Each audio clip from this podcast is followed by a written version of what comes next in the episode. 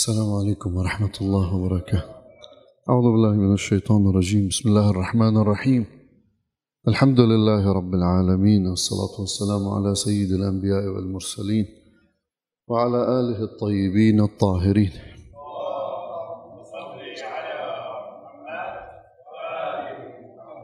اليوم في سيرة النبي صلى الله عليه وآله سنتحدث عن زوجات النبي. لماذا تزوج؟ النبي أسئلة كثيرة تطرح من قبل الناس آه، وحتى من قبل الموالين والمحبين لرسول الله ومن قبل المعادين هم لرسول الله. المحبين لرسول الله يتساءلون لماذا يتزوج النبي بتسع أو إحدى عشر زوجة أو أكثر أو أقل؟ التاريخ فيه مؤرجح لكن المؤكد تسعة.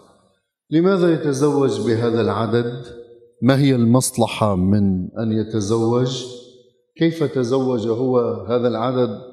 والمسلمين مثلا الباقين لهم أربع إن عدلوا وواحدة إن لم يعدلوا. زين هاي الأسئلة من هذا الطرف؟ من الطرف المعادي لرسول الله خصوصا الملاحدة. يتحدثون عن أن النبي صلى الله عليه وآله أو بعض المستشرقين وكذا أن النبي صلى الله عليه وآله رجل شغوف بالنساء محب للجنس مولع يعني في هذه القضايا ولذلك تزوج بهذا العدد من النساء. أحنا خلي نشوف لماذا تزوج النبي بهذا العدد. بالنسبة يعني قبل لا أدخل بتعداد الزوجات ولماذا تزوجهن النبي لنقدم هذه المقدمة. في البداية. النبي صلى الله عليه وآله كما هو معلوم لم يتزوج غير خديجة رضوان الله عليها أم المؤمنين. تل الفترة ما قبل يعني منذ أن كان عمره 25 سنة إلى 40 سنة إلى السنة العاشرة يعني من إلى صار عمره 50 سنة. شو هذه الأعمار بدي إياها منكم تحفظوها بالتحديد. يعني النبي صلى الله عليه وآله كان عند وفاة أم المؤمنين خديجة عمره قديش؟ خمسين سنة. يعني الشغوف بالنساء والمحب للنساء مفروض يتزوج بشبابه. هلا بعد ما بلشت بالنقاش بس خلي بحسابك اللي بيصير عمره خمسين سنة يعني صار شوي على باب الكهولة. صار كبير في السن صار كذا صار كذا. طيب فاللي محب والميال للنساء مفروض ابن؟ 20 25 30 سنة 40 سنة يتزوج. فإذا رسول الله صلى الله عليه وآله تزوج خديجة أم المؤمنين منذ كان عمره 25 سنة إلى 40 سنة عندما نزل عليه الوحي والسيدة خديجة توفيت في السنة العاشرة بعد بعثة النبي صلى الله عليه وآله كان عمر النبي 50 سنة. ولم يتزوج عليها في بعض الأقوال ثلاث سنين يعني كان وفيا لزواجه الأول. لم يجمع معها امرأة أخرى ولم يتزوج عليها ثلاث سنوات كما في بعض المرويات وفاء لخديجة عليها السلام. فإذا وخديجة عليها السلام يعني كان رسول الله مخلصا لها وفيا لها. وهون ممكن الواحد يتحدث عن الزوجة الأولى إذا صح أن الله سبحانه وتعالى يعني أباح تعداد الأزواج. لكن القضية إباحة تعداد الأزواج فيه مصلحة فيه مصالح متعددة. حاجة المجتمع حاجة النساء كثرة النساء المتوفى عنهن أزواجهن. إلى آخره هلأ بحثه مش هون. بحثه ببحث آخر. لكن الكلام أنه حتى مع إباحة تعدد الزوجات مع العدل الوفاء شيء جميل. ولذا رسول الله كان وفيا لخديجة عليها السلام كل هاي الفترة. بل بالعكس كان يعني دائما ينشد خديجة سلام الله عليها التي قدمت مالها لأجل الإسلام قام الإسلام على سيف علي ومال خديجة. وكان دائما عندما كانت يذكر خديجة بالخير كانت أم المؤمنين عائشة تذكر يعني هيك تتضايق يعني تغار منها بعبارة أخرى تأخذها الغيرة كما في صحيح البخاري. ف... ويبدأ عليها ذلك. وتقول له لقد أبدلك الله خير منها. تضلك تذكر خديجة عندك خير من خديجة وأصغر من خديجة وأجمل من خديجة هيك يعني تقول له.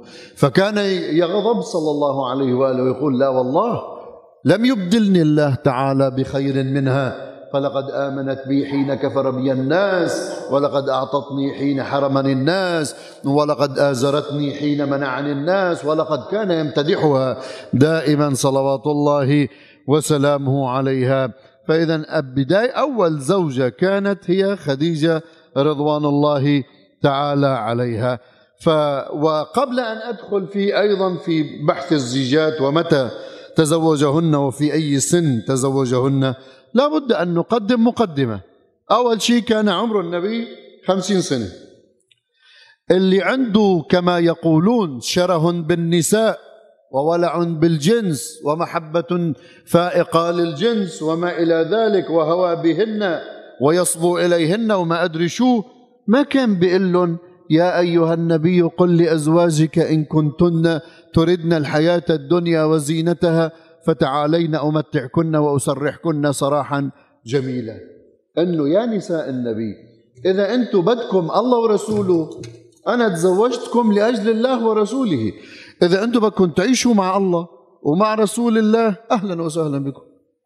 أما إذا بدكم الحياة الدنيا والجنس شو؟ الجنس والولع بالنساء شو؟ هو دنيا مش آخرة بعبارة أخرى. فليش بده يقول لهم تعالوا أمتعكن؟ يعني أعطيكم مهر وأسرحكن سراحا جميلا يعني أطلق أطلقكن بالمعروف. فالمولع بالنساء وحب النساء لا يدعو النساء إلى الآخرة وإذا ما بدكم الآخرة وبدكم زينة الدنيا لأن النساء زينة الحياة الدنيا. في في يعني في غالب السكن إلى الزوجة هن زينة الحياة الدنيا مع مع الأموال ومع البنين. طيب فإذا المولع بالنساء والذي له شره بالنساء لا يدعوهن إلى الله ورسوله. بل وإن كنتن تردن الله ورسوله والدار الآخرة فإن الله أعد للمحسنات منكن أجرا عظيما. إذا بدكم الله ورسوله والدار الآخرة لكم أجر عند رب العالمين.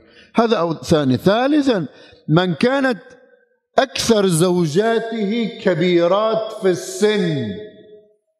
يعني واحد بيتزوج كبيرات في السن. هذا بيكون شره بالنساء. أنتوا اسألوا. وأنتوا أدرى بهذا العالم. اسألوا حتى الكبير في السن بحب يتزوج؟ إذا بده يتزوج. صغيرة في السن ما بحب يتزوج الكبيرة اللي مثل حكايته في السن. صح ولا مش صح؟ دغري الميال للشهوة إحنا رجال بنعرف بعضنا يعني. وأنا سامع كثير من كبار السن. قل لك لا باخذها صغيرة منغرشي ما بعرف شو بيسموها أو وبتكلها ماله وبسجل لها شقة أو إلى آخره.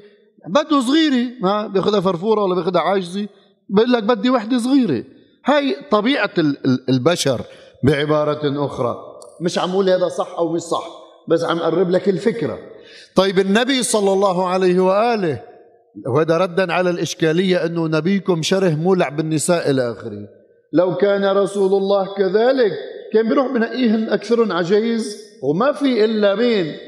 ما في إلا عائشة وراح يجي قديش عمر عائشة؟ ما في إلا عائشة وحفصة شوي أكبر منها. والباقي ما تبقى شو؟ باقي ما تبقى كلهن كبيرات في السن كما سيتبين لك ذلك. فرابعا النبي صلى الله عليه وآله كان عنده أهداف من الزواج.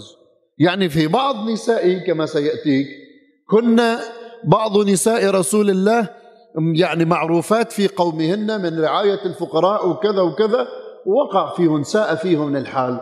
فالنبي لإكرامهن لأنهن يكرمن الفقراء وعزيزات في قومهن تزوج من واحدة منهن. وحدة أخرى تزوج منها لأن زوجها طيب قتل وفي في معركة أحد وذاك قتل في معركة أخرى. تنتين وذاك زوجها تنصر في الحبشة أو ما تنصر في أقوال أو بقي على الإسلام ولكن الإسلام ولكنه مات. النبي إكراما لهن وحتى لا يعدن إلى أهلهن فيكفرن لأنه بدهم يجبروهم على الكفر. تعرفوا النساء في ذلك الزمن كن ضعيفات في أقوامهن. فحتى النبي عززهن تزوجهن. في بعض الأقوال أن النبي تزوج من قبائل متعددة حتى يشد عضد الإسلام. الثاني هذا بتحفظ عليه. بس خليه موجود عند العلماء سنة وشيعة. أنه النبي تزوج من أكثر من قبيلة حتى إما يستجلب أهلها إلى الإسلام يعني بصير النبي صهر هاي العشيرة. شيك صهر هاي القبيلة. فهني بشد عضه فيها أو يأمن غدرهم وشرهم. على الأقل بيقولوا هذا مصاهرنا ما ممكن نحن نوقف بحرب ضد صهرنا. هاي من ضمن المصالح اللي كانت. أو أن النبي تزوج بعضهن حتى يطعميهم ويطعم عيالهم أيتام مثل زواجه من من أم سلمة. فإذا شفتوا الغايات اللي تزوج لها لأجلها النبي صلى الله عليه وآله ولم يتزوج النبي لأنه يريد عنده شهوة حاله قل إنما أنا بشر مثلكم. لكن ليس معناه أن الطابع الغالب على زيجات النبي صلى الله عليه وآله كان لأجل بل لأجل حبه للنساء. ثم بعض زيجاته لتثبيت حكم شرعي. قد صرنا سادسا سابعا؟ بعض زيجاته كانت لأجل تثبيت حكم شرعي كما سيأتي بالنسبة إلى زينب بن جحش ابنة عمته التي تزوجها لأنه كان العرب يعتبرون أن زوجة الربيب هي كزوجة الإبن لا يجوز التزوج منها ولم يكونوا يستوعبوا أن زوجة الربيب تختلف عن زوجة الإبن فكان لابد أن يطبق ذلك رسول الله. بما أمره الله حتى يثبت هذا النوع من الأحكام الشرعية. ولذلك قال الله له لكي لا يكون على المؤمنين حرج في أزواج أدعيائهن إذا قضوا منهن وطرا. طبعا هذا كله رح يجي بالتفصيل لأنه بالنسبة خصوص بالتفصيل خصوصا لزواجه من عائشة والإشكالية عليها ولزواجه من زينب ابنة عمته وللروايات المسيئة له صلى الله عليه وآله في هذا المجال. أول زوجات النبي مثل ما قلنا الدرس الماضي كانت سودة بنت زمعة وقد توفي زوجها بعد الهجرة هجرة الحبشة الثانية. ولو عادت إلى أهلها لفتنوها بكفرهم عن دينها بالزجر أو القتل يعني غصبا عنها بدها ترتد عن الدين وكانت مؤمنة صالحة فتزوج بها النبي صلى الله عليه وآله ليحفظها لأنه لا كفيل لها. ما عندها حدا. يا بيتزوجها النبي وبيرعاها يا بترجع إلى أهلها وبتكفر بالله ورسوله. ما عندها حدا. وتجبر على الكفر. وقيل أنه تزوجها قبل هجرته إلى المدينة بثلاث سنين ولكن الأصح بحسب رأيي أنه تزوجها آه، في المدينة أو قبيل هجرته إلى المدينة طيب الثالثة من زيجاته زينب بنت خزيمة بعد مقتل زوجها في أحد. يعني هذه بدك تحكي أيمتى زينب بنت خزيمة في سنة ثلاثة هجري أو أربعة هجري أو بينهما. تزوجها النبي وقد قتل زوجها في أحد وكانت من السيدات الفاضلات في قومها وتدعى أم الفقراء والمساكين. كانت ترعى الفقراء والمساكين وفجأة قتل زوجها وصارت وحيدة. طيب ما عندها أحد وليست صغيرة في السن آه، في هذا المجال. فإذا حتى يعني إذا عم تلاحظوا أنه زوجات النبي إما مات زوجهم أو يعني توفي عنهم أزواجهم أو آه، آه، يعني كبار في السن. طيب والشغوف بالنساء بيأخذ أبكار والله بيأخذ عجائز مطلقات أو بيأخذ عجائز توفي عنهن أزواجهن. ثالثة أم سلمة واسمها هند وكانت مسنة وذات أيتام. تزوجها النبي في السنة الرابعة للهجرة حيث توفي عنها زوجها عبد الله أبو سلمة ابن عمه ابن عمة رسول الله فحفظها ورعى أيتامها. الرابعة أو الخامسة تزوج بصفية بنت حيي بن أخطب سيد بني النضير الذي قتل زوجها يوم خيبر. هاي سنة سبعة هجري. يعني قبل ما يموت النبي بثلاث سنين. سنة سبعة هجري. هاي رح يجي تفصيلة أيضا لأنه بيعتبروا يعني في حكي أنه آه، آه، أخذها بعدما قتل أباها وأخاها وبنى بها وهو في الطريق افتراء على رسول الله صلى الله عليه وآله. فرح اترك الحكي لبس إجي لعند هول الزوجات وحدة وحدة اللي صار في عليهم إشكالات كثير بعدين. طيب هاي صفية لا هي أسلمت وإجت على المدينة وبقيت بقيت في المدينة وأسلمت وبعد ذلك تزوجها النبي وليس كما يقولون آه، عنها. والباقي كله كذب على رسول الله وروايات إسرائيلية لتشويه صورة النبي صلى الله عليه وآله وسلم. سادسة تزوج بجويرية بنت الحارث سيد بني المصطلق ويدعى ويدعي المؤرخون أنه أسرها وأسر من قومها مئتي بيت فلما تزوجها النبي من بني المصطلق أطلق المسلمون هؤلاء النساء والذراري لأنهم أصهار النبي. أنه إكراما لرسول الله. أطلقوا وقالوا لهم اذهبوا أنتم الطلقاء. أنتم بتعرفوا أنه أنا رجل بالنسبة إلى السبي أعتبر أن هذا ليس من الإسلام. في عبيد في إماء لهم أحكام في القرآن. لكن مرارا قلت وأكرر أن السبي النسائي والأعراض واستعباد الناس ليس من الإسلام على الإطلاق. وهذا واضح. خلاف تكريم بني آدم إنا كرمنا بني آدم. الله يكرمك ويرجع يستعبدك. خلاف أخلاق النبي صلى الله عليه وآله جاي يدعي للإسلام بعد ما استعبدوا صار عنده عبد. خلاف إنا أرسلناك للناس كافة رحمة للعالمين. أين رحمة الإسلام في استعباد الناس؟ أين هي رحمة الإسلام؟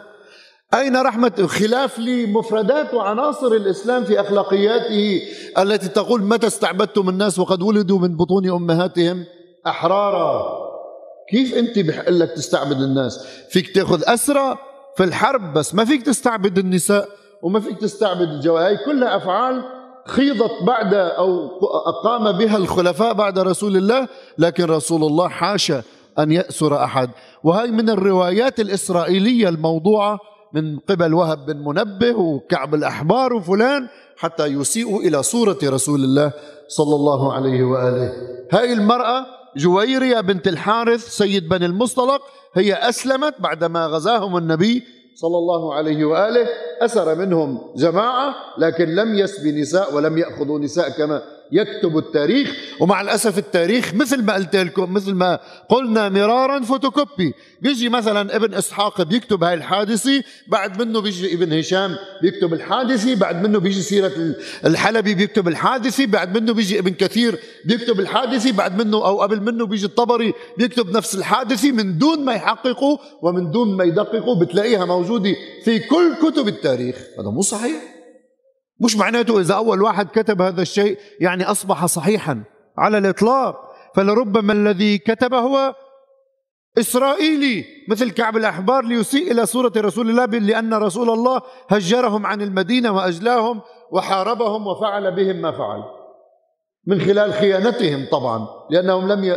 لم يعني آه، يقفوا عند عهودهم ومواثيقهم مع رسول الله صلى الله عليه وآله فتيجي أنت برواية إسرائيلية تشوه صورة رسول الله صلى الله عليه وآله وتقول أنه تزوج بن سيدة بني المصطلق لأنه آه، أول شيء أسباها بعدين النبي كيف بده يقعد مع وحدة سابيها؟ اخذها عبدي وغصب عنها بده يعني يواقعها جنسيا. قال لا حياء في الدين رح لكم يا بصراحة الإسلام في كل مفرداته أمر بملاطفة المرأة. ومداعبتها وتقبيلها و و واستلطافها واسترضائها قبل مواقع مواقعتها في الجنس. وإلا بصير مثله مثل الحيوان كرمكم الله تعالى. كيف الثور؟ بهوش بهوش في أمان الله. مش هيك الإسلام. حتى الجنس رب العالمين في الإسلام جعل له أخلاق وجعل له ميزان. طيب أنت بدك سيد البشرية من الأولين والآخرين محمد صلى الله عليه وآله يأتي نساءه كما يأتي كذا الحيوان حاشاه صلى الله عليه وآله. لابد أن يطبق ما يأمرنا به صلى الله عليه وآله وسلم. فإذا هذا لا يمكن قبوله على الإطلاق. ثم بعد ذلك وهي في كانت في سنة خمسة أو ستة هجري. إذا ملاحظين كل زيجات النبي صارت بعد وين؟ بعد دخوله إلى المدينة. يعني بهالعشر سنين من آخر حياته صلى الله عليه وآله وسلم. زوجته السابعة ميمونة بنت الحارث الهلالية. وهي اللي بيقولوا إنه وإن امرأة الآية القرآنية وإن امرأة وهبت نفسها للنبي كما تقول الآية القرآنية ووهبت نفسها لرسول الله بعد وفاة زوجها. سابعا تزوج أو ثامنا بأم حبيبة رملة بنت أبي سفيان وكانت زوجة لرجل هاجر إلى الحبشة وبقي فيها في قول تنصر في قول بقي مات هناك. فالنبي حتى ما يرجعها على على أبو سفيان وتكفر خلاها عنده بالمدينة وتزوجها. سنة سبعة هجري. تعرف شو يعني سبعة هجري؟ يعني النبي كان عمره سبعة وخمسين. آه، شو اسمه؟ كان عمره آه، ستين سنة. ستين سنة صلى الله عليه وآله. ثم تزوج بعد ذلك بحفصة بنت عمر. وهي اللي كانت بعدها. يعني صبية إذا صح التعبير. مختلفين في عمرها بس ما حدا بيقول عنها أنه تحت ال 25 30 سنة. ها؟ وتزوج وكل هذول ما جابوا له أولاد ما عدا ماريا القبطية اللي مختلفين فيها إنه كانت عبد اشتراها أو هي زوجها خلفت له إبراهيم ومات. واللي خلف له خديجة سلام الله عليها بناته وأولاده. ثم تزوج اخت شي خلينا عائشة بنت أبي بكر وكان يعني قد تزوجها السنة الثانية للهجرة. هو كل زوجات النبي. وهي عم تشوفوا أنتم كل أكثر زوجات النبي كبار بالسن بحاجة لمين يرعاهم؟ بحاجة لمين؟ يقوم بشأنهم حتى لا يرجعوا كفار حتى الشغوف بالنساء والميال إليهن والذي يحب الشهوات إلى هذا الحد. يتزوج بمثل هذه النساء؟ أو لا إكراما لهن وحفظا لهن ورعاية لهن و يتزوجهن. ها؟ فهذا افتراء على رسول الله صلى الله عليه وآله. ثم النبي وين تزوج تزوج بعد هذا هذا كان قبل الحكم. قبل الحكم أربع زوجات وهذا الشيء كان معروف عند العرب. يعني شو بدي أقول لك؟ هذا صار ثامنا تاسعا. كان معروف عند العرب إنه رئيس القوم زعيم العشيره كذا وصل بعضهم يتزوج 60 70 امرأة. النبي ما تزوج هالعدد. فكان علية القوم عندهم نساء كثيرات في بيوتهم. ها كانت عادة موجودة عند العرب. طيب أكثر منها يعني كانت شيء شيء طبيعي في ذلك الزمن. هلأ مش مش شيء طبيعي يعني على الإطلاق. ثم رسول الله صلى الله عليه وآله كما قلنا كانت أهداف الزواج لمثل هذه الأمور. ما في إلا عائشة ذكر التاريخ بنت أبي بكر التي تزوجها اثنين هجري. يقول التاريخ بأنه تزوجها في سن الروايات في سن التاسعة وبعض الروايات أنه تزوجها في سن السادسة ودخل بها في سن التاسعة قديش كان عمره؟ قديش صار عمره؟ يعني آه، لو قلنا سن العاشرة مع خمسة 55 سنة رجل ابن 55 سنة يتزوج بنت عمرها تسع سنوات هل هذا الكلام صحيح؟ أبدا هذا الكلام مش صحيح قلت لكم مرارا أنه كان عمره عشرين سنة وسنثبت ذلك إن شاء الله في الدرس القادم عند حديثنا عن عمر عائشة عند حديثنا عن زواج النبي من صفية بنت حيي بن أخطب والروايات التي ذكرت بأنه بنى بها في الطريق افتراء عليه من اليهود وعند حديثنا عن زواجه من زينب التي كان التي ظلمه بها المسلمون والمستشرقون والكتاب بأنه تزوجها لأنه كان يهواها صلى الله عليه وآله وكل ذلك كذب وافتراء عليه صلى الله عليه وآله وسلم والحمد لله رب العالمين.